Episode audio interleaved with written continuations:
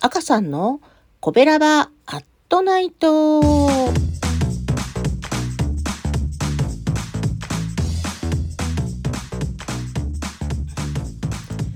コベラバラジオ部は神戸好き音声配信が好きな神戸ラバーが集まる大人の部活動。その部活動として配信しているのがこのコベラバットナイトです火曜日の担当は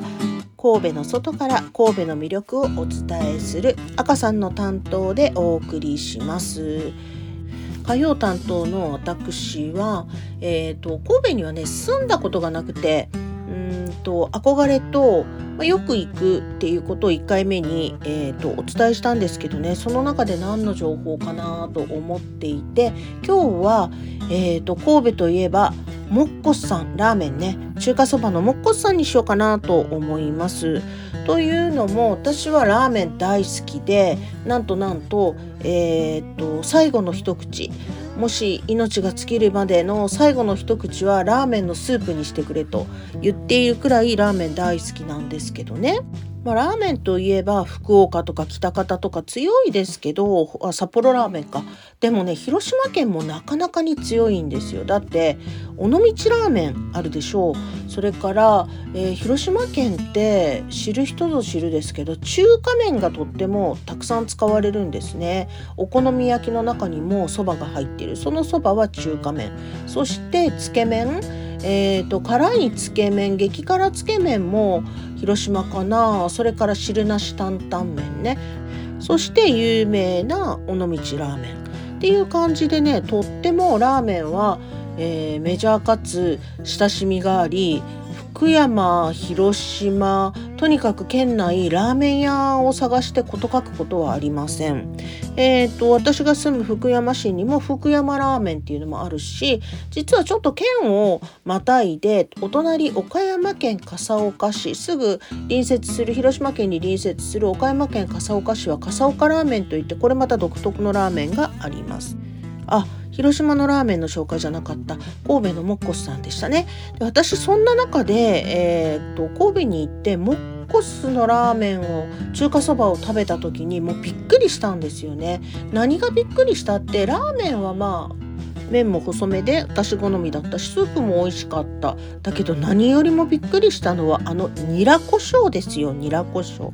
あれをね辛いラーメンが好きな私にとってあれは神でした美味しかった。まあね後から会う人に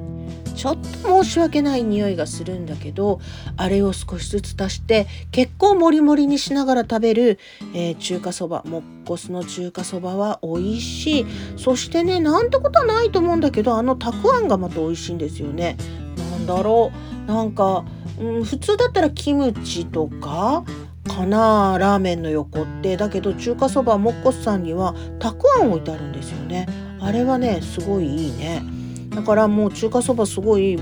神戸といえばモッコス思い出してなかなかコロナになって行けてないのでラーメン食べることもないからね。ちょっと残念なんですけど、えー、また行けるようになったら食べてみたいなと思っていたらなんと、えー、ホームページにはオンラインショップがありました。ということで久々に、えー、モッコスの中華そばを注文しようと思います。皆さんもご近所だったら行ってみてはいかがでしょうか。うん、デートはちょっとやめといた方がいいかな。